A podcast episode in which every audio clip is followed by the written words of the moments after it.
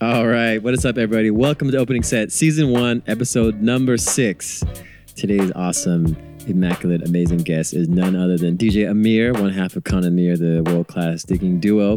But before we get into that, here's a little housekeeping. Opening Set Podcast, you can find us on Apple, iTunes, SoundCloud, Mixcloud, Google Play, wherever you get your podcasts. But make sure you subscribe, tell a friend, rate us, tell us how we're doing at uh, opening set podcast at gmail.com. And you know what? Six episodes in, I've never talked about this, John. You and I, we DJ as well. So, if you want to know about my DJ business, you can find me on SoundCloud and Bandcamp under King Most. I have a lot of re-edits or redirections and mixes. Also on Instagram under uh, Hey King Most. And my man John Reyes, you can find him on IG under the awesome title of Stank Palmer. And also on SoundCloud uh, under John Reyes, J O N R E Y E S. Is that right? Okay, he also has some very fire edits. So maybe you can come to our DJ nights and you'll know what our DJ nights are because you follow us on Instagram. Or you could come holler at us and book us both to go DJ in your city, town, and or uh, function. As I stated earlier, our special guest for today is Amir. He's one half of the legendary mixtape duo Kon and Amir, former vice president of Fat Beats Records, and the head of 180 Proof Records, who's uh, putting out a lot of awesome jazz, funk, soul music especially uh, the Strata catalog. And we talk about all of that at length. And while we're going through all this great New York hip hop history, there was a change in the conversation. And it's when I asked him about learning how to mix. I have to thank the love of my life, DJ Reborn, aka Robin. She taught me. Like when we first got together, she was like, I know you, I know you got records, but I can't be with a man that can't DJ. You know what I'm saying? So she helped me and she taught me, and I just put in the work. I'm not trying to pretend that, you know, I was like DJ Scratch or whatever, you know, since day one, you know, I learned to DJ and I'm still learning to this day. You know, there's still things you know, I want to continue to keep learning about. But it's so great. It's so great to hear like your reaction and other people's because I want to be able to like be out there and DJ and mix and please a crowd and take people on a journey and all those things that come along with it. You know what I'm saying? Like when I was young watching these cats do it, you know, that's what I want to do. So in the combo, we get a little self-indulgent, we get a little nerdy about records and record culture and hip hop stuff, which I loved. You know, if you want to hear stories about Q-Tip and Diamond D and Pete Rock buying records, this is for you. He also schooled me a lot on Boston hip hop history, uh, DJ history, I should say, something I did not know anything about. So that was very cool. I, I was lucky, really, to have this conversation with him because we get so much insight on somebody that's at the start of you know obscure record collecting for uh, DJs, and then we get this awesome insight from somebody that was on the front lines of the indie hip hop explosion and implosion that was happening in late '90s, early 2000s. And then we get all this kind of first-hand accounts of the business and again the vision of reaching old music from the past and how to do it right and how to do it respectfully. You can follow him on IG and SoundCloud under DJ Amir70. That's A M I R, by the way. And you can find him on Mixcloud as just DJ Amir, A M I R as well. Check it out. Um, we go about an hour or so and we really get into it. So hopefully you have a good time and uh, tell a friend about Amir and Opening Set podcast. Thank you. What's up, everybody? Thank you for listening to Opening Set. This is your host, King Most, with my main man, John Reyes, riding shotgun. Today's very, very special guest, an old friend, hmm. a new best friend, I should say. Yes. My man, Amir. Give it up, make some What up? noise, air horns, confetti, confetti, confetti. Welcome back. Thank my you, man. Thank you. It's been, you know, great to be here in the Bay, man. It's been seven long years since I was last here. So Yeah, and that might have been the last time we saw each other. We were trying to figure that out last night. yeah, I think it was. I mean, the last time I was here, I know Kon and I played with uh, Wajeed. I don't know where it was. All I remember was that Dave Chappelle showed up at the end, which was cool. But that was about it. I mean, that was the last time I was here. And Yeah. then we also did something uh, with Platter in, in Oakland at the time. Yeah, I think the last time we rocked was when we first met. It was for this party series called SFNY. Yes, which was a great party. Yo, if you can find photos, I look so hungover. Oh God. That's you know partly because yes, I was partying, but also New York is a what do you say a pressure cooker, meat grinder. All of that in one. Yeah, yeah, yeah, Everything. yeah. It's So- hard to live there, yeah, man. I, I didn't know this, but you spent twenty some odd years in Brooklyn, New York, right? Well, not just in Brooklyn. I've been in New York for 23 years now. I've lived in the Bronx. I lived in Harlem, both on the east and west side. I lived in Spanish Harlem. Mm-hmm. I lived in Flatbush. I lived in Crown Heights. And then I lived in Park Slope first when they used to call it Dark Slope when it was ill. Not like how it is now with baby carriages everywhere. It's Like- like projects cats from Gowanus projects used to come over there and rob people, you know. And now I live in Bed Stuy. Okay, so I feel, and this is uh, with the previous guest Neil Armstrong. New York at one point was just wild. Wild for the night, yeah. Yeah, it was not. It's not what it is today. It's at all. definitely not what it is today. I mean, you know, I lived in Crown Heights for like a month, and that's only because when I lived there, the first door when you walked into the apartment, it didn't lock, and it was a crack house on the first floor. So every time you walked in, you had to be on some like, "Yo, who's behind me? What's up?" And when I was moving that day, and I was moving mad records from the top floor down, the drug dealers were like, "Yo, son." When you gonna hurry up, man? You fucking up my business right now. Like, when the hell are you gonna like move? And my man who was helping me from Co-op City in the Bronx, was just way out in the Bronx, was like, damn, it ain't even this bad in the Bronx. he was like, yo, what's going on out here? I was like, yo, I had to leave. And then like a month later, my roommate, this is the last time I had a roommate, he was like, yo, the two white kids that moved downstairs from us, one of them got stabbed in the neck by a, a crackhead. Fuck. And I was like, see, that's why I moved. That's why you moved. And now when you go over there to that part of Crown Heights, Franklin Avenue and Lincoln Place, it's artisanal and coffee and like, dude, like, um, so you know, uh, and I'm like, wow, shit has changed, man. Montana's uncle, I think he got stabbed here. You know? twenty something years Let's ago. go, yeah, exactly. I'm like, wow, because that was in '99 that That's happened. Only only ninety nine. I was Yeah. picturing like nineteen eighty something. no, that was Okay. '99. I mean, and, and actually, it's still like the second Jay Z album. Yeah, more exactly. around that time. Oh man! And even when I when I first moved in with my girl in Bed Stuy in like uh, 2011, one time my homegirl like texted me. He was like, "Yo, Amir, you all right?" I'm like, "Why? What's the matter?" Well, somebody got shot at the park up the street. Some dudes just sprayed up the whole park, and I'm like, "Wow, that's still yeah. Bed Stuy for you, man." New York City. Yeah, But before that, so I said half your life in New York. The other half was from Boston. Boston. All Yeah, right, and, Boston was grimy too. Okay, and this is one of my biggest questions because, as I said earlier, there's a lot that can be, has been, and can be written about New York City, rightfully so. Some things about Bay Area and LA DJ culture, Chicago, but when it comes to yeah, Detroit, uh, yeah, but Boston DJ culture. I know nothing about it, and I want to say maybe a lot of people feel that same way too. Like it's a mystery to us. right. So yo, give us a you don't have to give us the Wikipedia, but like a, Right. you know, the cliff notes of Boston DJ culture, and maybe how it relates to you in the end of it. All right, so I'll start with this. I moved to New York with two other DJ friends um, who were known back then as the Vinyl Reanimators. Oh, uh, Shane and Shane and Sean C. We lived together. So Okay. shout out to Shane. Yeah, and for the listeners that don't know, Vinyl Reanimators were this amazing record collecting crew and producers and scratchers. And they put out little bootleg DJ white labels and mixtapes. Mm-hmm. The people are listening and inclined, look those up. I was just listening to some of those things like last year, and they still sound so dope. Yeah, And to know yeah. they're made in a very analog, pre-computer yeah. world. Oh, So yeah. anyway, so you three guys, wow. we lived together, and so I knew them. And then you know, I knew like Edo G's first uh, DJ. and His name is uh, Nestle Quick. I knew him from back in the days because we used to have this place. Uh, man, I can't remember the name of it now, but him and this other dude named Ninja B. Ninja B. For those who are real DMC? turntable, yeah, turntablists and stuff like that. He was the one. I don't know the name of the scratch, but he invented this scratch that everybody does now. It's like the whole like fading down. Uh, uh, uh, you know, Oh, the like- Echo Scratch. the Echo Scratch. Okay, Okay. so he was the first one to do that at the New Music Seminar back in like I think '92 or something like that. He was battling one of the Supermen. Okay, and, and New Music Seminar is NMS, and it was a very early popular DJ battle on the East Right. Coast that if you were battling anywhere in the world or in the country, eventually you had to go there and, Right. you know, hopefully win or at least get some exposure. So it's a very important, pivotal DJ battle. Yeah, very important. So you know, I know those cats, and but you know that's just the hip hop side. Now, like with the house, my man DJ Bruno, who was like is still kind of like a Boston legend in terms of DJing. He was always around, you know. So I grew up around a lot of that, you know, in terms of DJ culture in Boston. And we definitely have had that. We've had cats that, you know, used to, you know, play at some of the clubs downtown and, and you know, disco and stuff like that. Boston has a DJ culture, and a lot of those cats used to go to New York, come down to New York and play. You know, sometimes you know they would come down. Like I know Bruno and the rest of those cats, they would come down and see Larry Levan DJ. Okay, so this is like 70s now. Yeah, Like, seventies. these- Some of these guys are 70s. 70, You know, they're 80s, like 90s. Exactly. Yeah, So they would come down there and you know, like learn from him or you know learn about records and stuff like that. So there was always that. You know, and I just grew up around a lot of cats that were DJs, and for me, record collecting was always something that I was into because my father collected records. He wasn't a DJ, but you know he collected jazz, and every weekend was his weekend to like listen to his music because you know he worked in the shipyards building you know ships.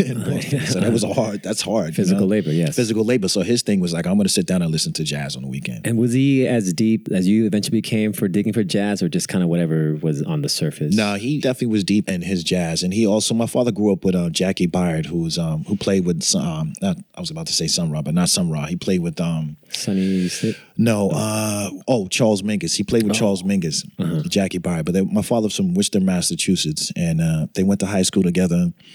And through that, my father became, you know, like a jazz head, and he collected everything. And he also recorded stuff off the radio on a on original reel to reel. So I have all these reel to reels from like 1956 to maybe the early 70s that he recorded of all the artists that used to come and play in Boston. And we'll talk about this more later, but it's so funny. Now you have reel to reels of other jazz artists. So- exactly. So, your father was a, a jazz head, and then you were seeing DJ Bruno. uh, You were a younger cat. Yeah. Bruno would go to Larry Levan's Paradise Garage, Yeah. blow his mind, come back, and then you start seeing other hip hop DJs. So, Right. and this is around this time when you started like getting your first, you know, turntables and getting, you know, becoming a DJ. This is what the '80s or '90s or what? Yeah, I mean, back then, you know, and like how people, well, people don't collect CDs like that anymore. And people, I guess, buy never know. people, yeah, it's true. Yeah. People collect, I guess, or buy MP3s or stream now. But in order to get music back then, you'd have to go get the 12 inch from the store, or you know, I would buy records from Woolworths. You know, you buy records back then. You know, so which was that- the target of its time. yeah, so I would go around the corner from where I lived at and buy records. I'd spend my allowance on it. Okay. You know, and that's what I would do. You know, one year for my um my birthday, I think it might have been my tenth or or eleventh birthday. My mother bought me a turntable. A Technics 1200 or No, she yeah no. we didn't got it like that, Sonny. No, we didn't have it like that. She, she gave me she bought me a, yeah exactly. Yeah. She brought me you know um, a turntable, and I was just like yeah, I just wanted to get down. And but then I would see when we'd have block parties, and I would see cats you know trying to do their thing, you know whether they were cutting and scratching or playing you know disco records and breaks and stuff like in that. Boston. In Boston, what yeah. year is this, my man? This is like late seventies, early eighties. So the whole hip hop aesthetic of park jams somehow happened in Boston the same time, coincidentally, or it got brought over? Because that's we- fascinating. Yeah, even before I even heard of not heard of hip hop, but yeah, but even before I even heard of hip hop, like block parties have always been something that's been big on the East Coast. Like mm-hmm. whether it was in Bed Stuy or in Philly or in Boston, that's been going on since like the 40s and 50s.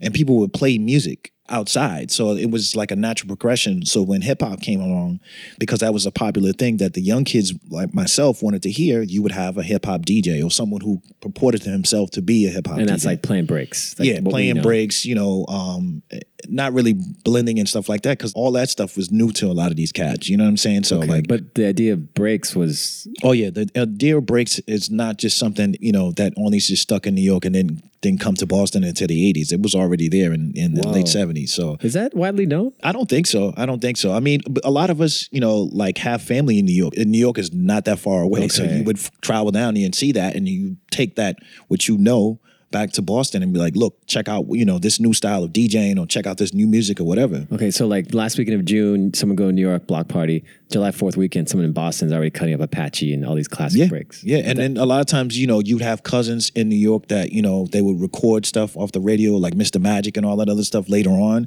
and you'd get those tapes and you'd start going to look for those records. And Mr. Magic was a very pivotal WBLS DJ. Yeah, him, Red Alert, you know, Marley Marl, all those cats. When they were on the radio, WBAI with um, the Awesome Two, you know, Teddy Ted and um, Special K, you know, cats like that. You would listen to these radio shows, and for me later on, especially when I before I moved to New York, it was Stretch Armstrong and Bobbito, you know. And then when I got there, it was like, you know, I had one of those double cassette decks that flipped automatically, and I would just put a two-hour tape in there.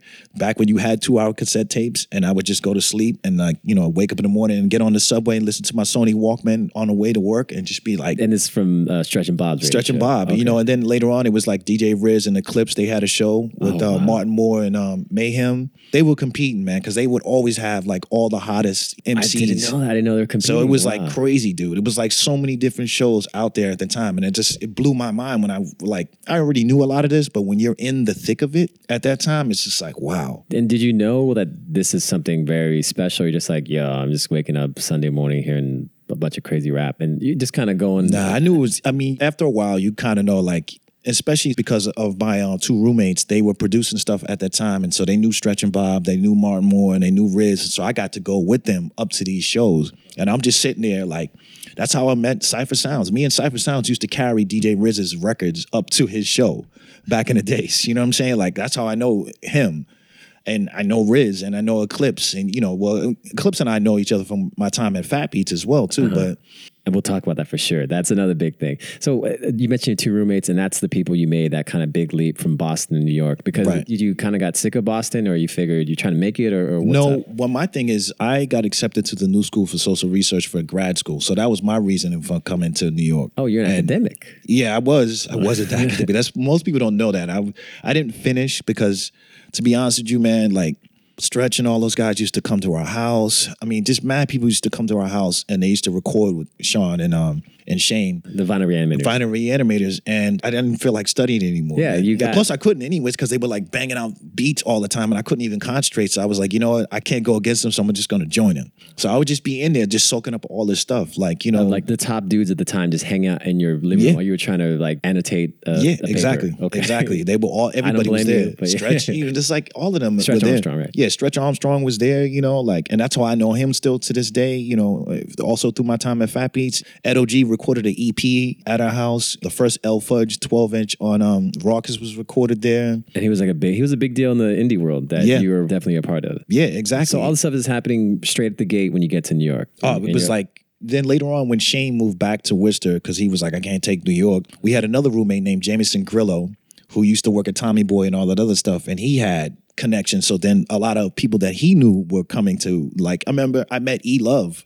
Who was the DJ for LL Cool J? He came to the house one time. I was like, "Oh shit, E Love!" Like, wow, you know. So it was it was a mind fuck for me, man, because I just got to see and experience so much when I first got to New York. Like I hit the ground running. yeah, I was about to say this is all like within weeks, months. There was Yeah, no, exactly. no. Hey, I'm trying to figure out New York. No, no, no, no. I mean, I was trying to figure it out in in terms of like financially to like pay the rent, pay my half of the rent, you know. What was your rent like? Just for, just Oh, for dude, laugh. it was three of us and we had a huge place on Fourth Avenue. Anybody who's from Brooklyn will know, like if you live in New York right now, if you live on Fourth Avenue, it's way expensive. But for three roommates, it was three thirty five per month.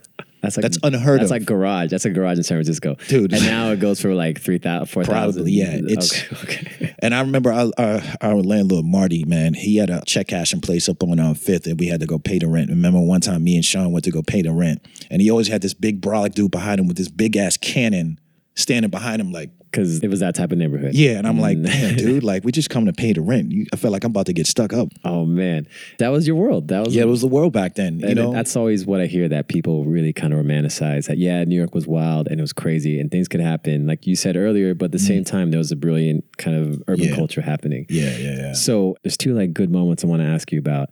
Um, you mentioned kind of the Fat Beats thing, but before Fat Beats, you're Mm. already record collecting. Yeah. Tell me about because you know I'm obviously too young to know about that. and I wasn't living in New York. Tell me about the early days of like beat digging, kind of the Roosevelt mm. Hotel things Oh, yeah, and yeah, A oh, yeah. One Record Oh. Academy. Because I mean, oh. again, I think I didn't get to record collect until like the late '90s, early 2000s, and it was already a very established thing. Right. People were making compilations. There was lists and, Right, and right, right. bootlegs and mixtapes that you were also a big part of. But kind of give me like the right before the Kon and Mir on track era of digging. Okay, so like when I got to New York, you know, my roommates are obviously huge record collectors, so I learned a lot from them as well.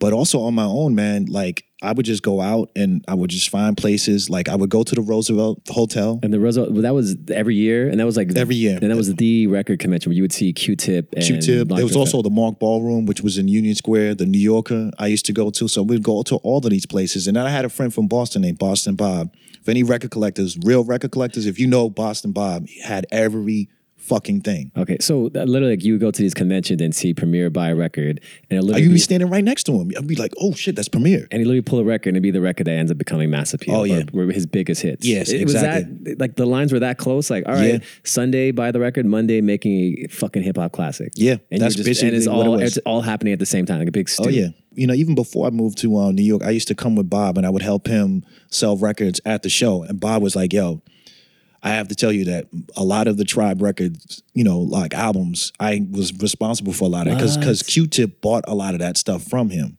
because he just had it. You know what I'm saying? He was way ahead of his time in terms of records and stuff like that. So the, the dealer or Q-Tip, both. no, the dealer. Okay. The dealer, Bob. You know, uh, Bob Gibson is his name. So these dealers, you can say they definitely shaped modern music because what they happened to have that day. It was that.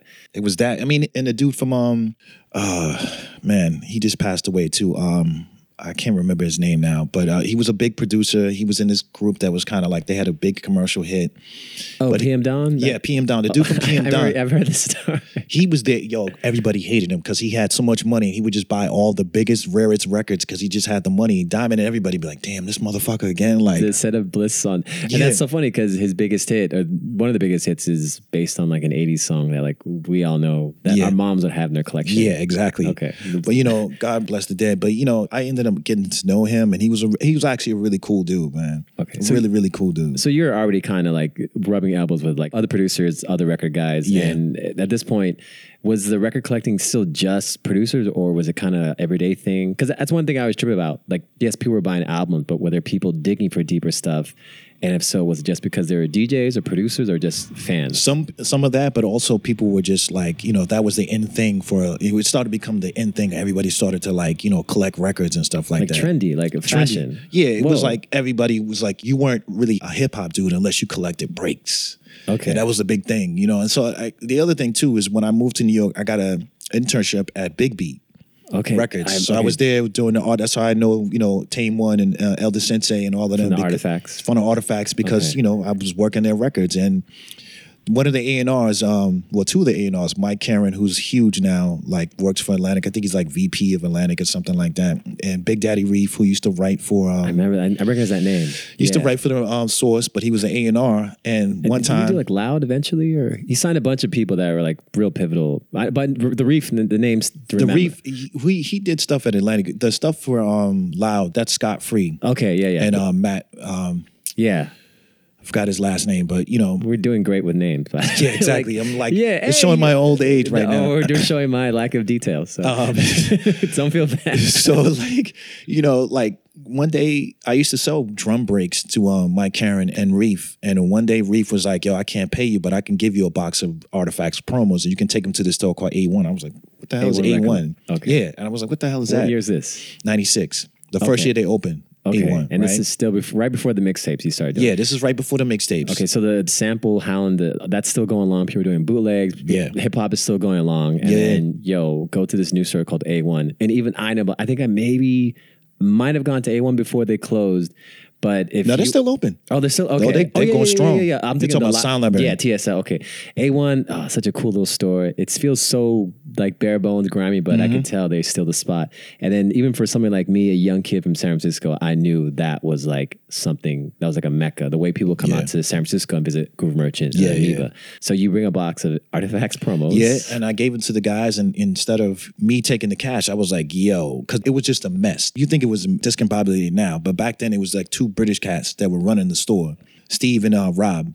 So they had a couple of joints in there, and I was like, "Yo, actually, I'll trade it in for these." Then I started going there. I brought my roommates there.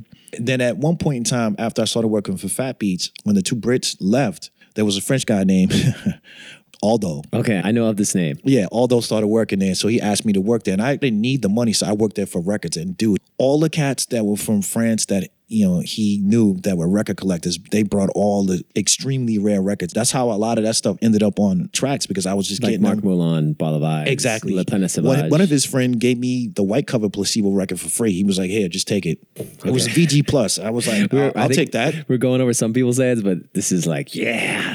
I was like, yeah. I mean, you know, like the records like Cortex, which is another big um like I got that. I got my Godchild record from there. from Um French guys. yeah, French guy work in a record Arto. Fogo or something like that. Like all those records, man, like and so that's when my mind started to expand to get into like really European records and jazz and stuff like that because I didn't really know about that stuff. Did anybody else though? I mean, I mean, there were a few like you know I know Spinna and uh, Yeah. Kenny Dope. You know they were on that too because they were buying the same records from the same guys that I was. so again, it's that whole thing of like, like this little pond feeds this whole ecosystem. Right. Because Roosevelt, which I mentioned earlier, this Yeah. little place now is like culturally is like impacting and shaping the rest of the world. Yeah, their music. exactly. So you just kind of became you were part of that scene. Right. And all right, and then I got to ask them from from going from that to like, all right, I'm now getting records for free. I'm trading, I'm hanging out. I'm that guy at the store. Like, yo, let me start recording these things in a mm-hmm. mixtape because one of mm-hmm. your big claims of fame with your partner, Kon, Right. You guys did off track. The on track On track, Yeah. on track, and then off track. I'm says- sorry, on yeah. track. And in context, at the time, this was uh, early 2000s, right? No, late the first 90s? one we did was in 1997. Okay. And I think you got to remember this is pre-internet. So for a mixtape to travel from outside New York to again San Francisco, California, when I'm Mm-hmm. a little kid, or to LA or Chicago or across the world, that had to be something. And there was a few other people kind of in your lane. And this whole format was um, you would happen to find the samples of whatever all the big hip hop records at the time, Right. And you were playing them in a mixtape format at the same time. Like you're beating everybody else to the punch, Right. That's So- what we're trying to do. Yeah. Okay, and so how did what is this, idea? You just said, "Yo, let's do this tape," or I Well, saw I'll what give they you. did. I'll give you the. So okay, um, DJ Muro from uh, Japan. Yeah, he's one King of, of those people. Diggins, right? Yeah. So when I was at Fat Beats, you know, we were distributing his um, cassettes in America, and also I knew about the Con Man and Soul Man from um, Philadelphia. And then my roommate uh, Shane, he put out one called Traveling Through Sample, Sample Land, yes, in like yeah. '94. So I I was already immersed in all of this stuff. But then Kon and I we used to play mixes for each other. I'd be like, "Yo, here's a mix of you know some rare stuff," and he would do this. And so we were like, you know, well, we try our hand at this. So we recorded it. I dubbed all of them in my house on a double cassette deck, right? And I would travel around in a backpack, and I would just go to stores and like try to like, you know, do you want this? Do you want You this? want to buy a sample tape? Yeah, people were like, "What?" Because I'm going to places where they're selling like Ron G tape. You know what I'm saying? Oh, okay, yeah, and that's- Buck Wild and all. You know, like the DJ Clue, and they're like, "Uh, no." Yeah, and then for, again, Ron G, all this. It was like the street tape, freestyle tape. Yep. Their game was about having the exclusive. So we got Yeah. the brand new Little Kim Jay Z Right. track, or I got the brand new freestyle from whoever. You Yeah, know what I'm saying? Tony Touch mixtape. Yeah, Yeah, where you exactly. get 50 rappers at the time that were amazingly hot. Yep, yep, yep. So you had to basically go fight against that. So Yeah. at, at first it was uphill battle, and then eventually, how did it? Well, the first 100 on track cassettes went to Japan because when I was at Fat Beats, I asked you know Fat Beats if they wanted to distribute it, and they were like no. So then, but this one dude, yeah, exactly, you work for them, right? exactly. Like, this one dude who was Japanese DJ Hero, God bless the dead. Um, he was like, "Yo, I got a client in Japan that wants to buy a hundred of them," and I was like, "Yeah, fuck that." So And I at the time, you know, Japan overseas was always like this good little gold mine for Oh indie yeah, artists. and they always prepaid up front. They paid for shipping. They'd They- almost buy anything. Uh, that's Yeah, that exactly. kind of ruined it eventually. But yeah, exactly. So then, you know, then after that, I was almost going to give up on making volume two because I was like, you know what, man, like I'm just tired of walking around with these and I can't really get any traction. And I also have been lucky too because I had a friend that went to Temple University and she was like, "There's this hip hop group that um, from this guy from this hip hop group that lives downstairs from me," and she didn't like hip hop, but she used to play my cassette a lot. He came up one day and was like, "Yo, what is this?" Uh-huh. And this dude was Black Thought. Oh fuck. Um, This is 1997. Uh-huh. So when I come to visit her one day and I go downstairs and I knock on his door, I wake him up. He's in his boxes and everything, and we share brandy and we smoke a little. But And in the morning, first thing in, the the morning. Yeah.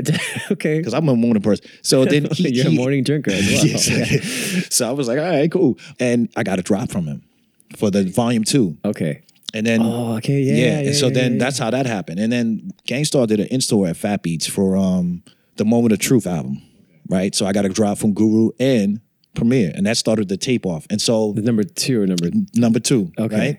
So then what happens is like, okay, so Fat Beats didn't want to still do it. So one day Still. so no, but no, yeah. So so what happened was one day I put the cassette into the cassette deck in the office and I just let it play, and it starts off with that. What what what would you do?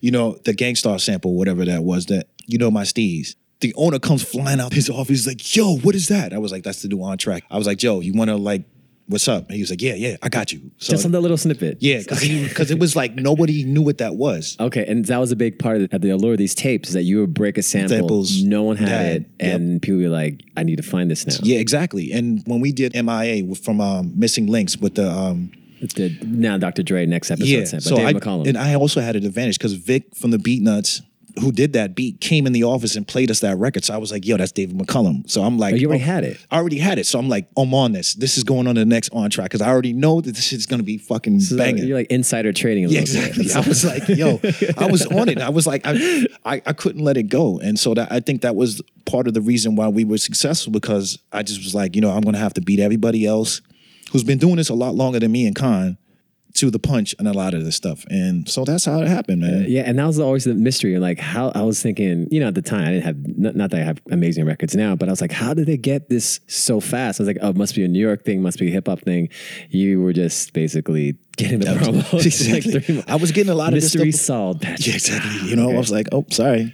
Yeah.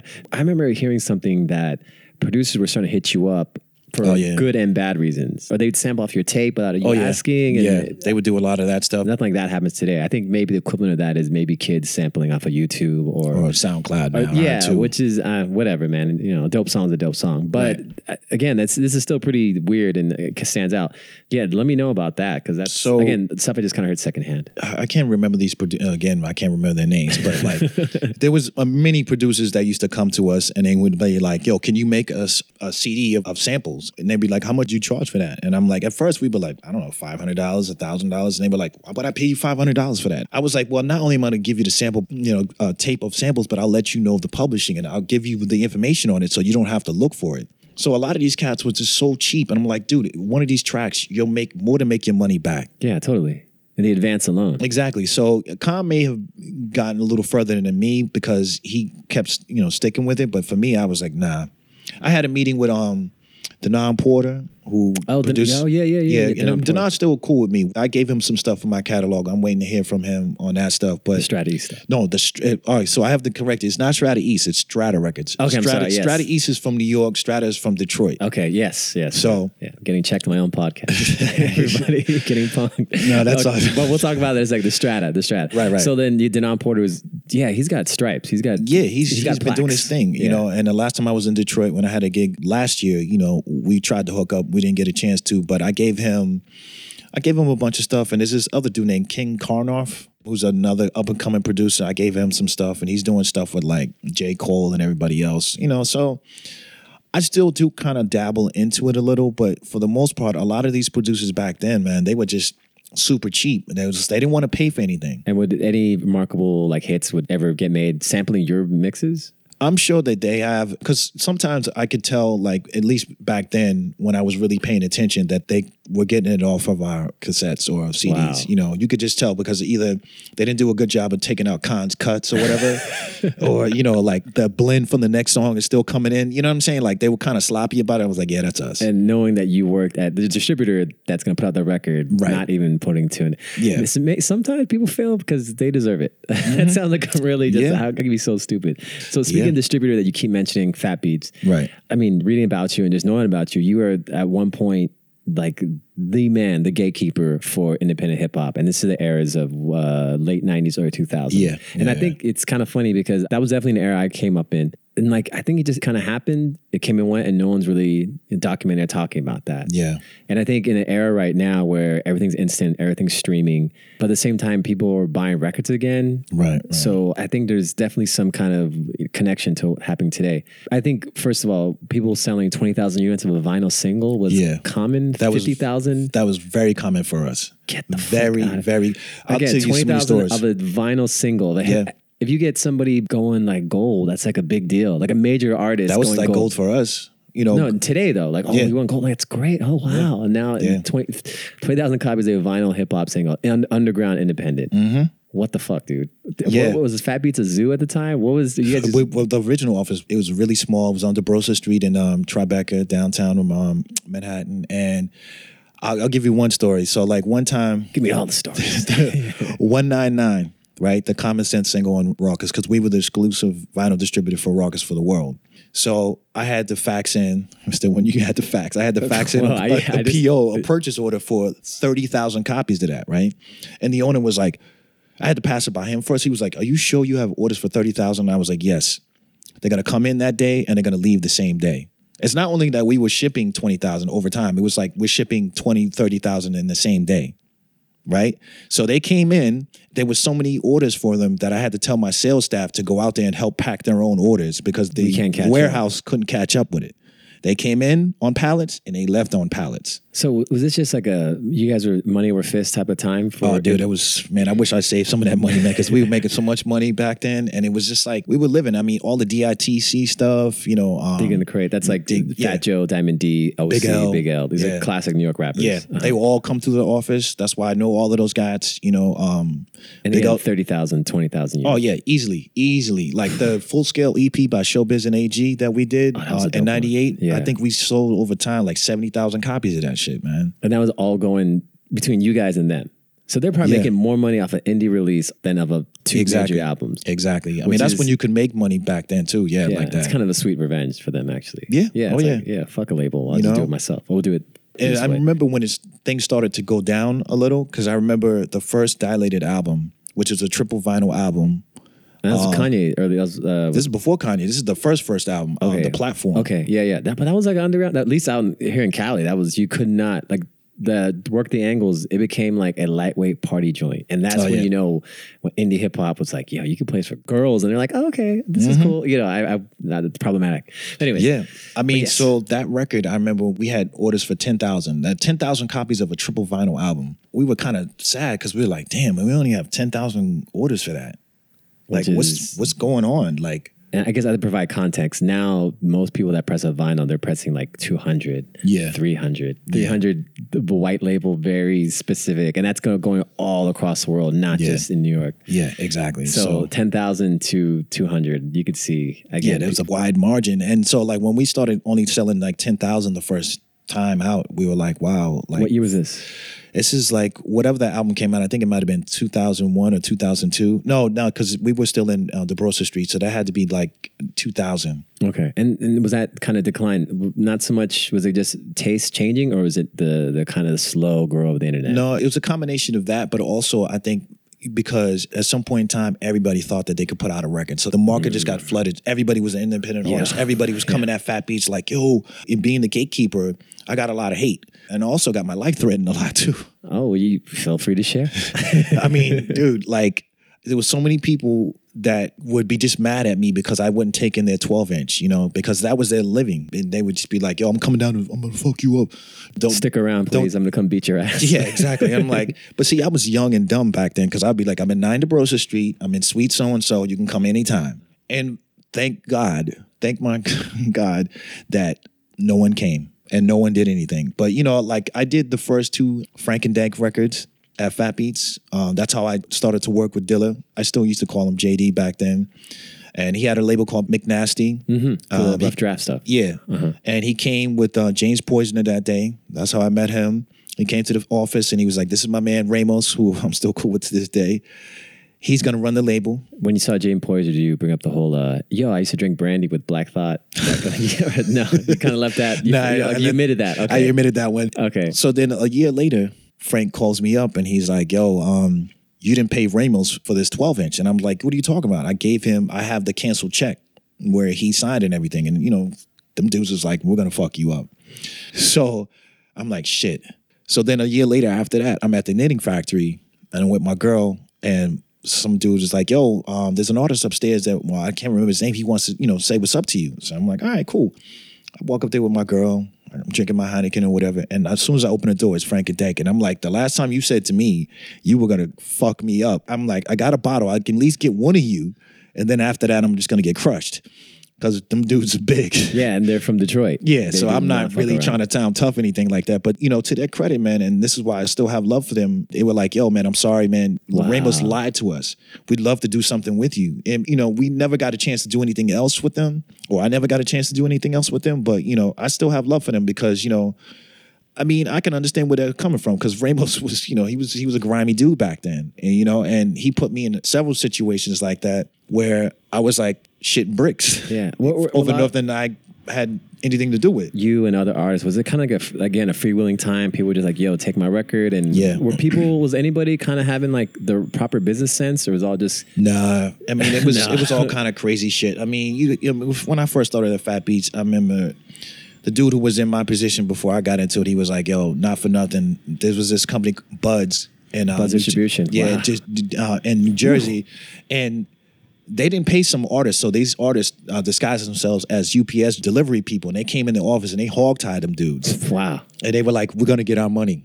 So shit like that was happening back So then. yeah, I've heard this. There's another distributor. I'm not going to their name name their name, but they're from out here, and they would do a lot of that stuff too. Was it really? Oh, I because, know, I know what you're talking about. yeah, yeah. but is it really because there wasn't money, or is just kind of like that kind of that sick that habit that industry has? It just you were just going to be dicks, and No, it was just gonna be dicks because there was money. where does that come from, dude? It's Like, just that why? what- even in the major labels that they were doing Well, that that's, to see, people. I think that's what it was. Like you, I guess maybe I'm, I'm obviously being foolish, but that's like something you might expect from the major label world, Mm-hmm. but not from the indie world. Where it's like, yo, I, it's very point A, point B, but it was still. It was still the same thing. I mean, first of all, in the indie world, a lot of these cats were drug dealers, pimps, the hood dude. gangsters. Yeah. Yeah. And they were trying to wash their money. Okay, okay. All right. Yeah, so some of the conscious rap I bought was funded by drugs. Oh, dude. Oh, easily, what? Easily, easily, out. easily, dude. Like all these dudes talking about righteousness and righteous and that.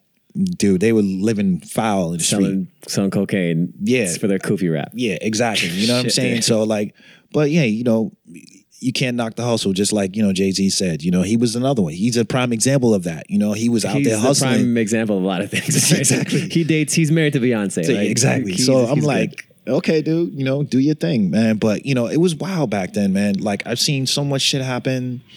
You know, but again, I cherish the friendships that I have with people, and I can't even believe that I can say that I'm friends with Pete Rock. You know, I can call him anytime. I can call Diamond. I can call Finesse, Lord Finesse. Uh-huh. Yeah. You know, when I see Showbiz, always cool. You know what I'm saying? AG, always important, cool. legendary hip hop guys. Yeah, Buck sure. Wild, all of them dudes. Like, and you know, and they also like, and, and I'm naming those producers because again, I would always give them a copy of the on tracks. Like, as this is my homage to you because I learned this music because of you a lot of times. Oh, yeah, okay, yeah. so yeah, like, you know, it was like a mutual respect. And then they started being like, yo, what is this? Because then we started putting stuff on there that was not sampled. Yeah, that was. I think that was that was the big one for me. Yeah. that was like okay, we've now leveled up, Yeah, I want to like, like, let's really show off. and that was number four or well, three. number three we started with, and then number four definitely was a lot of like, you know, because then I started getting into the stuff from Japan and you know all that breaks over there, and Is that when the calls from producers like, "Yo, let me get that"? Yeah, oh, that's yeah. when that started. Yeah, that's when that $500 started. CD, and, Yeah. and then okay. that must have been a good feeling, like knowing that your con- your heroes are now your contemporaries and now your friends. Was that right. Yeah, I mean, it's again, it's just a- such a mind fuck. You know what I'm saying? And get to know like Lord Finesse introduced me to Pharoahe Monch, and so now me and Pharoahe Monch, and whenever I see him, I'm like, yo, what's up? Like we're like we're homies, and I'm like, damn, I can't even believe this, dude. You still get excited over that? Yeah, because I'm still at the end of the day, I'm still a fan. You know, you did good work in this world that I still respect, and I respect you as a person as well. You know, why not? You know, so it's it's you know, I've been blessed. You know, Yeah, yeah, I've yeah. been blessed. So that's all I can say, really. And then, so the honeymoon heyday of Fat Beats, when did that end? And when did, or when did it end for you specifically? Well. I, for me, um, I started, get, you know, because in 2002, I started getting demos that were like most of the demos were like horrible. yeah, dude. and indie rap just- got really bad. Yeah. Like, for a while, I had to defend it, but then after a while, you're like, dude, Yeah. the Neptunes are making Nori hits, and like it's Yeah. kind of hard to play Non Phixion at a party. Or, Yeah, you know, exactly. or just Yeah. listen to Non Phixion as an example. Oh, oh, of- Necro and uh, you know, and Necro's my man too. But you know, it's like I, I can't. You know, I, after a while, Necro's a bad example because I did like some of his stuff. But you know, there were other rappers that was- like this uh, that would come, and I'm just like, man, I'm sorry, man. yeah. Most of the demos were just sitting in the box, and I started to not really feel it, the joy of doing the job anymore. Okay, so it's kind of what like Stretch and Bob are saying. Like after a while, I just felt like, yo, this is you just felt numb to it, right? Yeah, it yeah. wasn't. It was. That's all- why I really related to them when they were talking about that in their movie, uh-huh. you know, documentary, you know, because I was like, I was feeling the same thing, man. Like it just was so hard to get like every once in a while you get a great demo, you know, and and even then.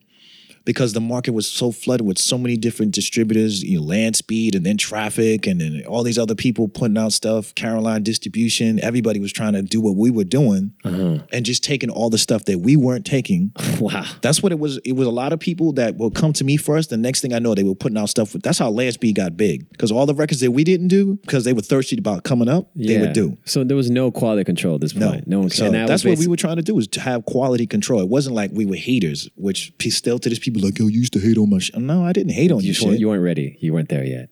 And You was know? there anything in the last kind of few years? Was there anything exceptional demo wise that you're like, okay, we're gonna run with this? This is still has that spirit that got me Um, excited at first. I wanted to do the UN EP. Oh, that's Pete Rock, Roc yeah. Marciano. Yeah, I wanted to do that because my man Schott Free, who uh, who was the one that signed him and Matt signed uh, Wu Tang and and Mobb Deep and all that stuff, you know, and Big Pun. He had this side project, the UN. I went to meet him, and I was like, "Yeah, I want to do it," but you know, we just didn't have the kind of collateral money to do it, the upfront money.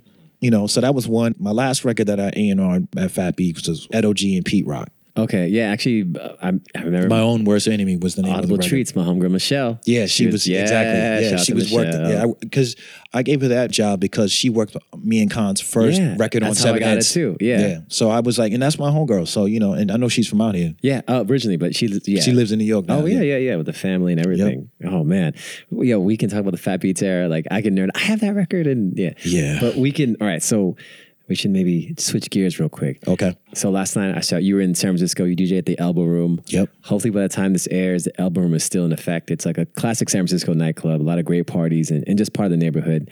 And I noticed right away that you had now graduated from selector Right. to a DJ that mixes. And then when I say selector, in my head, it's somebody that you know their strength is selecting really dope songs, playing Right. from start to finish.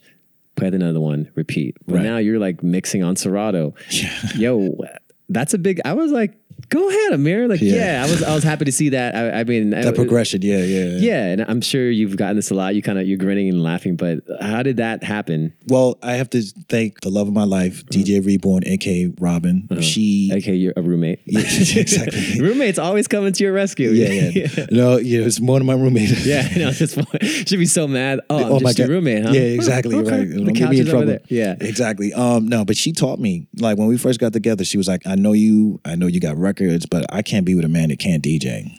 You know what I'm saying? So she helped me and she taught me, and I just put in the work. You know, So, um, what years did you start? Like, I'm to start mixing, like practicing. like 2011. After I left, after I left, you know, last time I was here, um, we that's the first time we met, and you know, we started hanging out, and you know, she was uh, an instructor at Dubspot uh, in New York City for like eight years, and so she had been used to teaching people how to DJ, and she taught me, and so I learned on vinyl first, so I could do the same thing which you heard on last night on vinyl, and I know how to do a controller now because she taught me that and CDJs, all that stuff. corporate, corporate DJ hustle. Yeah, exactly. Yeah, exactly. you know, just got to get that money. Uh huh. Um, so yeah, you know, I learned the DJ, man, and it's All fun. over again. Yeah, yeah. I mean, I learned to do what what I was trying to do with those records before. Okay. You know? So, do you ever like look back and be like, oh, like you kind of cringe, or you kind of Yeah, like, because I remember when. Yeah, because I was like, wow, man, like I was really bad. I was really, really bad. You know. Yo, so many DJs would. I, I think they wouldn't admit, like, yeah, I was kind of whack back then. Thank you for being so honest. It's No, I kinda- mean it's what this is for. It's the truth, first of all, and then second of all, it's freedom. You know, it's freedom for me because it's like I'm not trying to pretend that you know I was like DJ Scratch or whatever. You know, since day one. You know, I learned to DJ, and I'm still learning to this day. You know, there's still things you know, I want to continue to keep learning about, and but it's so great, man. It's like it's so great to hear like your reaction and other people's because I you know I want to be able to like be out there and DJ and mix and please a crowd and take people on a journey and all those things that come along with it. You know what I'm saying? Like when I was young watching these cats do it, you know? That's what I want to So do. you're like you- you've had a total rebirth in DJing. Basically, it sounds Yeah. you sound exactly like you you got a second lease on DJing life. That's so dope. Yeah, yeah, and I'm I'm thankful for it, man. Yeah, Really thankful for it. I think you know people that have been around for a long time, like lifers, as Excel said it once. It's like you kind of you know the joy kind of it, it comes and goes, but sometimes it doesn't come Right. back as fast. So Right, right, man, props to you, man. Thank Um, you. Thank that's- you. that's Props so to DJ Reborn. Props to DJ Reborn. Yes, to your, your wife, right? Yeah, yeah. All right, that's what's up. Again, we were chatting last night. I didn't know this, but you're a regular nine to five working DJ, grinding. You know, you're not just doing these amazing gigs overseas, which we'll definitely get into next. Okay. But what is the everyday life of a DJ grinding in New York? Like, it- I mean, I have an idea. I know a thing or two about DJing for a living, but Yeah, yeah, yeah, does New York just make it even worse or better or just odd? in New York makes it worse right now because um, first of all, the club culture changed. I think um, right after 9-11, where before, like you would come into a bar or a venue, they'd be like, you know, how many people can you bring in that would be dancing to your music that will follow you? Now it's about how many people can you bring in that would drink at the bar. Okay. So it's which kind of makes more sense if you think about it. It does, but then it, what happens is like you have to make money off the bar, and it's like ten percent oh. after the bar makes five thousand dollars, and if the bar doesn't make five thousand dollars, you don't get paid. You actually And- lose money because you have to take an Uber or a Lyft home or Yeah, a cab. I'm whatever. like, um, nah, I'm not down with that. Or they want you to DJ for seven hours for a hundred dollars. I'm like, what the fuck is that? yeah, yeah about? that's not happening. So- So you get offered that a lot, and because there's so many motherfuckers that want to DJ that are out there, like I have a controller, I can DJ. They'll take those hundred dollar gigs, they, and people will be. I don't care who you are. I don't care if you've been to Mars to DJ. You're gonna get a hundred bucks like this person, and I'm like, no. So I turned down a lot of gigs because I just want to keep my worth valuable to me and to others who really uh, know that. You want you don't want to undercut other DJs. Yeah, and I also don't want to undercut other DJs, and it's just it's insulting, man. For you know, like to me, that's like if you're working for hundred dollars for seven hours, that's less than minimum wage, dude. That's like, and then people will try to come, what you do for the love? I'm like, no, that's my. I mean, I can't go to my landlord and be like, yo, can I just skip this month for the love? yeah, you know? maybe give you like a week, two weeks. I don't oh, know. Not my la- landlords in New York. They're like, I might give you an hour. Oh shit. Okay. They're, they're, they're gangster with that. So that, you know, and it's like just walking outside the house, you somebody's already got their hand in your, your pocket. That's something I've heard. Like it costs you twenty bucks just to leave your front door. Yeah, more or less. exactly. So, I mean, but do you think though? All right, so I'm gonna play devil's advocate, and maybe I'll get some clarity on this on the issue. Is that if you're passing up DJs like yourself, passing up a one hundred dollar gig that you're not gonna take anyways, what does it matter if some person that takes it? What is the negative impact? Well, the negative impact is that, you know, all these bar owners, all these venues, they all talk, you know, and so they're like, well, you know, hey, um, so and so took it for a hundred dollars. Why should I be paying you more than that? and So it, it's a cyclical effect, you know, it, it starts to go around, you know, and then also a lot of these places, even if you do get, you know, let's say $250, $300 for seven hours. Fuck, that's dude, that even to me, uh, we're lucky out here. We're like, no, Yeah. Cause the thing is, is like, even if you get that, then it's, the equipment is shitty as hell. okay, the mix is fucked up. You know, this is why I've, I've a lot of gigs I've had to do the gig doing instant doubles. oh, because one they- turntable doesn't work. or they just have one turntable. Okay, and instant doubles is a function Serato, our kind of go-to DJ program that basically it's like a ghost turntable, so Yeah. you can go back and forth and whatever. Exactly. I do that a lot for mobile gigs. Then I got this. The controller, which Right. is, I feel like is the c the dirty c word now in Yeah, sometimes. I mean, you know, it's whatever, but it's like you know, so you you dealing with that. The, the sound system is like so bad that your ears are bleeding, and people are like, well, you know, you can get two free drinks, and I'm DJing for seven hours, and I'm getting a hundred bucks or whatever. I'm like, dude, you guys are really fucking cheap, yeah, man. it's like I barely even drink. That, that sounds offensive to me. Yeah, know? so it's like people don't care about DJ culture. There are some places like I really love DJing at Output in um, yeah. Williamsburg, I've heard- Brooklyn. they do some crazy lineups, like Yeah. world class stuff. Yeah, you know, and I've been lucky enough to open for Q-Tip, Gilles Peterson when he comes to New York. I've opened for Cut Chemist, Nightmares on Wax, Bambaataa, in the big room and the Panther room because they have three different rooms. They have the big room, which fits like a couple thousand people. Then they have the Panther room, which fits like maybe you know. 500 and they have a smaller room. I don't remember the name of that one, but it's a smaller room. But they treat you properly. They ask you what your rider is. You know, like I'm always like, you know, I'll take a bottle of vodka. I just, and they, it'll be right there. They have uh-huh. Serato. They have nice. whatever mixes you want, and they also pay you on time. There's no hassle. There's uh-huh. none of that. I want to like- be a mirror when I grow up. But yeah, I want to be just like you.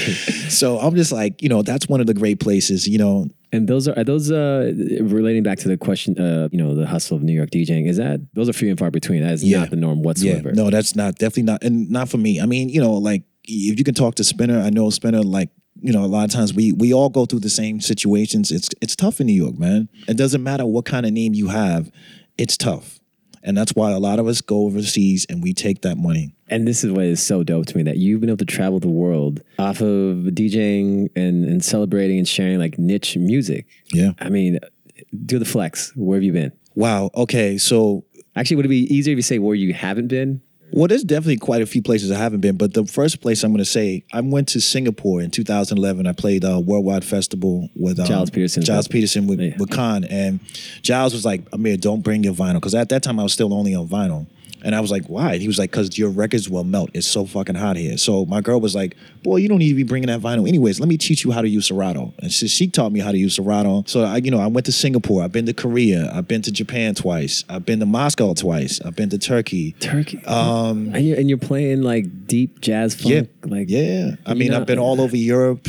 Recently I was in Serbia this summer. I played in um yeah, I was in Serbia. Sorry, I'm not laughing at you. I'm just like laughing. Like, God damn, bro. Like, what am I doing? Shit. Yeah, I mean, and it was you know, in Serbia in August it was like 105 every day, dude. I played a Serbian jazz festival on the Nishville Jazz Festival. Patti Austin was the uh, headliner, and I played with Rainer Trüby. Oh, um, wow. Yeah, Yeah, me and him were on the same stage. I, I went on after him, so I was kind of the headliner, which is so crazy because I, again, coming from a point where I was just a selector and I didn't know how to mix two records to save my life, to a point where I'm sharing the stage and I'm the head bill over someone like Rainer Trüby. You know what I'm saying? And I'm playing from 3:30 in the morning to five in the morning for five thousand people on that stage. bro.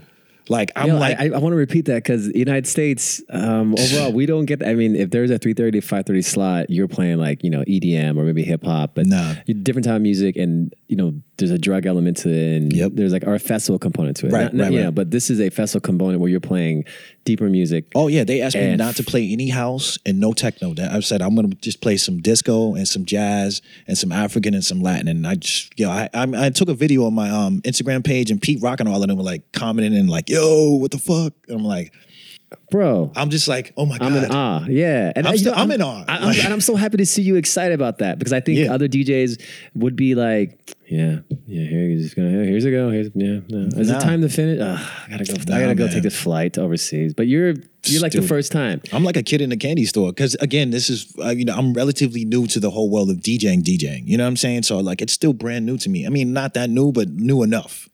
You know I'm what I loving mean? this, man. I'm So- so I'm so happy for to see this reaction, this positivity about this. Because again, Yeah. you know, I don't want to see somebody like you get jaded. So you're playing the illest shit Mm-hmm. in a foreign country, a country you may have never thought you've ever Oh, you ever go to. definitely would not be on my bucket list.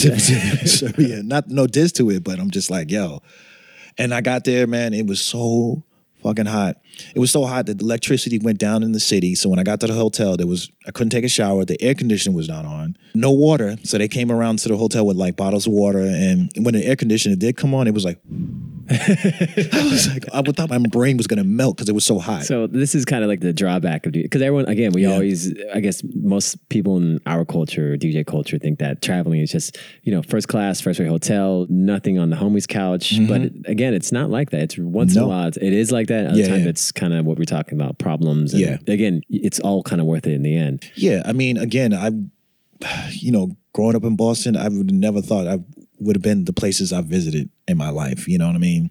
It's just, it, I, again, I, I I get excited talking about it because I feel very blessed because a lot of my friends from high school, you know, who follow me on Facebook, they're like, we follow you, we try to live through you vicariously because we can't do that. It's so exciting to see you travel these places and they comment and they're like, we're so proud of you. And that makes me feel good because, you know, it's like, just a young black man from Boston, Massachusetts, you know, being able to go to places I've been to and to experience the things that I've experienced and rock in front of crowds and be like, Mike, tune, Mike, that was a tune, Mike. You know, me and Ashley Beedle were hanging out in Serbia and like he's the homie now. Like he's And like, he's, yo, yeah he's a he's a producer, ed- yeah he's one of those guys yeah, in his you know, and I'm class. like, I'm like, wow, you know, to know Kenny Dope, to know Spinna, to know Gilles Peterson, to you know, be able to pick up the phone and, and talk to these dudes as if they're peers. You know, Kenny Dope and I had a conversation recently because he wants to, um, and I guess we'll talk on touching this later on, but you know, I have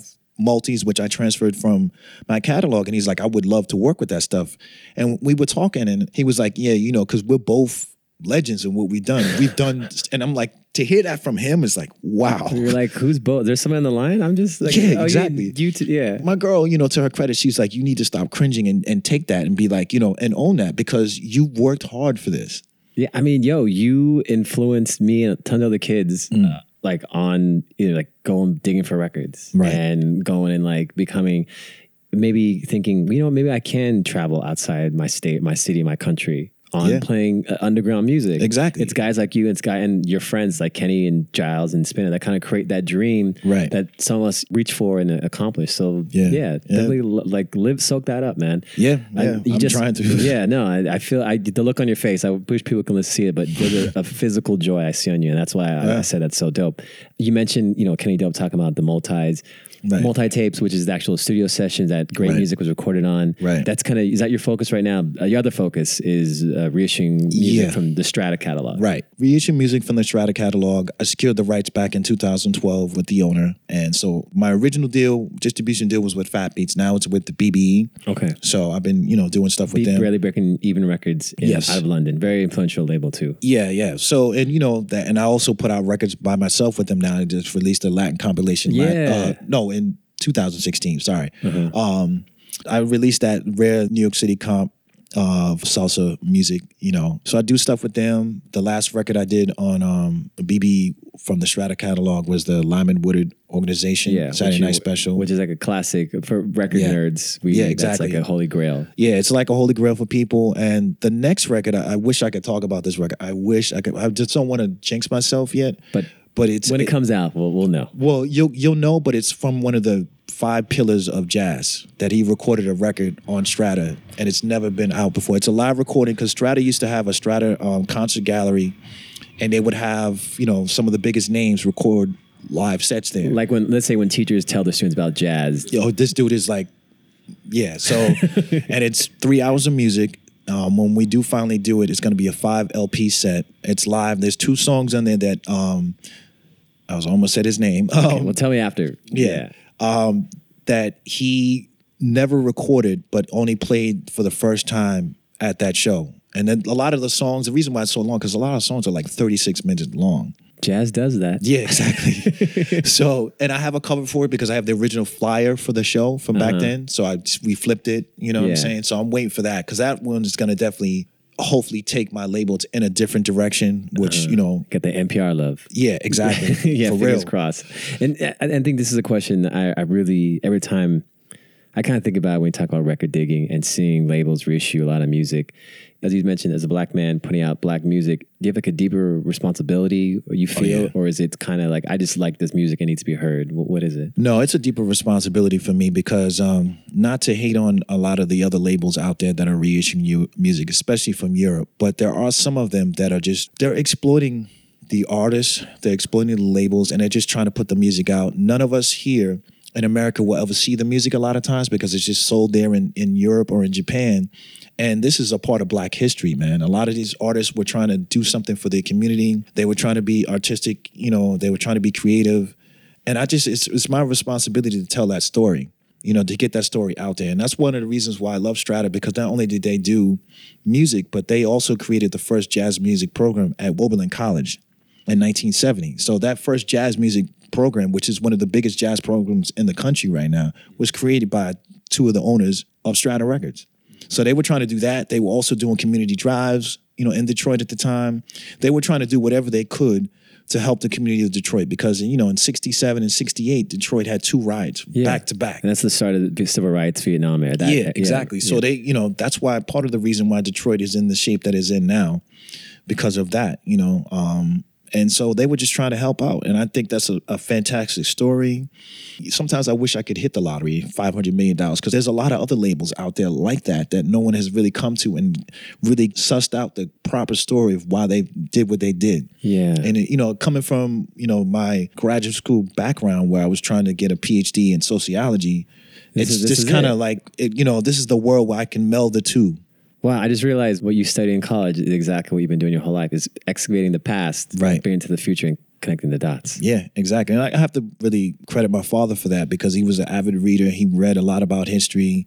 You know, besides the the music that he passed on to me, he passed on a lot of his books too. So I've you know I've read that stuff. You know, it's just in me. You know, like that's a part of me, and I, I want to continue to do that. It's hard, man, because all my money goes to like putting out these records. Yeah, and it, it's not the Fat Beats. It's not the big L. Uh, no, chair. no, no, no. No, but I think yeah, I, I think there is, and I do see these reissues where you know it's cats from different cultures, different continents, whatever, putting out music, and you know it's oh great, thank you for you sharing this music once again. Right. I think sometimes there are these subtleties that you really can only pick up if if you of that same culture. Right, Not to right. say your you know your, your appreciation isn't genuine, but there's Right. little things. There's Right, the motivation behind it, and your is spreading you know black art as a black man. Yeah, yeah. I mean, it's just like it's a part of Black history, and a lot of times, if we don't come to these labels, a lot of that music, because of the chemical based and the um the reel to reels, is dying. It's being eaten away. Like it actually disintegrates. Like It phys- not just in an abstract, but it, Yeah, it's like gone the the real the reel to reels because of the certain the certain reel to reels. Some of the chemicals that were in the uh, mid to late seventies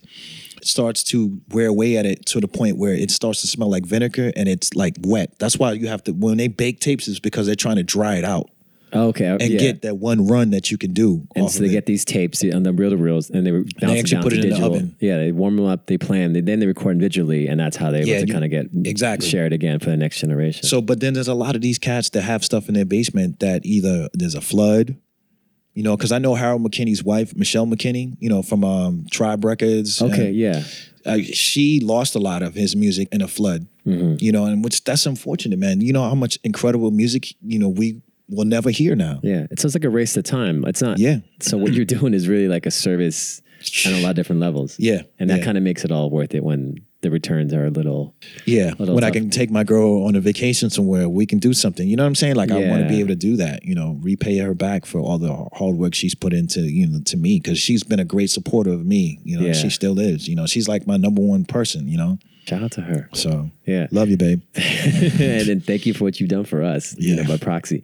So is this going to be kind of like the next chapter now that you're reborn as a mixing DJ Mm. and now that you're kind of focused on reissuing the past, is that kind of where your horizon for the next five, ten years or? Well, um, speaking of which, uh, my horizon for the next five or so years is not only just doing that, but um, I recently spent some time in Berlin from June to November. And while I was there, I got my artist visa to live for two years. But also while I was there, I went to um, there's a a music school called Music Pool Berlin. They asked me to do a master class on how to run a record label. So I did like, you know, workshops on it. So now I'm trying to get into doing workshops. I am trying to shop this other thing about I'm uh, doing a lecture series on the history of Strata, plus also with the uh, photos because I know the original photographer who took a lot of that, you know, stuff. So doing a photo exhibit with her, and just doing, you know, like playing some of the music or doing a party afterwards. So I'm trying to do that because I'm trying to get back into the academic world. It's a little more stable. DJing as even across the water, going to whether Japan or or even you know Europe, it's still like it's a crapshoot. You know, you have your good months, you have your bad months, and you know, at this age, I'll be 48 this year.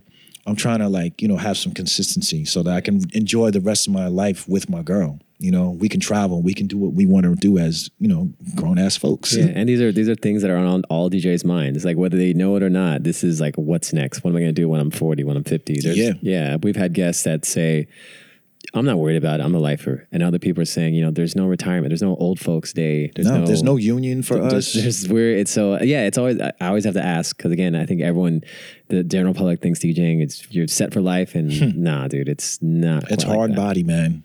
Traveling is not what you think it is, like you were saying Yeah, before. yeah, Croatia or Japan or not, you Yeah. know, and coach is still coach. Oh, when you're yeah. when you're six foot two, you, coach is still coach. It, Yeah, it, it sure feels is. it feels very small, man. Mm-hmm. Damn. Well, yo, Amir, uh, we we could talk so much longer. I want to Oh, yeah. I wanted to like nerd out even more, but I feel like um, we've been self indulgent enough already. So That's okay. yeah, well, on the way when we go to Groove Merchant, we'll we'll nerd out some more, man. Okay. So anything else All you want to like plug or, or let people know about? Um, wow. Well, the only other thing I can say is probably um, Berlin, watch out. yeah, Berlin. I'll be back hopefully next month or you know sometime in the, in the middle of the month. You know, I got a gig right when I get there back in uh, Sweden, Gothenburg, which is one of my favorite places. You know, Flex, flex alert, flex you know. alert. But when I get back to New York, um, I'll be playing Sunday with my man across the street at Bed-Vyne for those folks who are in Brooklyn uh, for his party, and then I'll be playing at New Blue Mm-hmm. on um, next Friday uh, upstairs at Studio 151 in New York. This know. one, this one air for a couple months. Oh, okay. so then We'll forget about that. though. We'll forget about all of that. Yo, I mean, you should ch- regularly check for DJ Amir and, Yes. his, and his lovely wife, DJ Reborn. Yes. See them mix records and blow your mind with the past. Right. You might see us DJ together because we have we used to do a party together called He Said She Said in New York, but nobody came. but now people are like, you guys should DJ together. I'm like, Like, uh, motherfucker. where were you at like Yeah. six years ago, son? But anyways, thank you so much, man. No, it's good to hang with you, brother. Yeah, for real. I, I, I was gonna say that it's like the first we've like talked at length, not at a party where there's like a million people and loud music. we're, and we're also in the tank, like, ah, Well, Speak for yourself. It's like it's like I, I talked at the top of how we all hung over that day. Anyway, man, Exactly. thank you so much, No Amir. doubt. Love you, man. Peace, brother. Thank you. Thank you, thank you, thank you.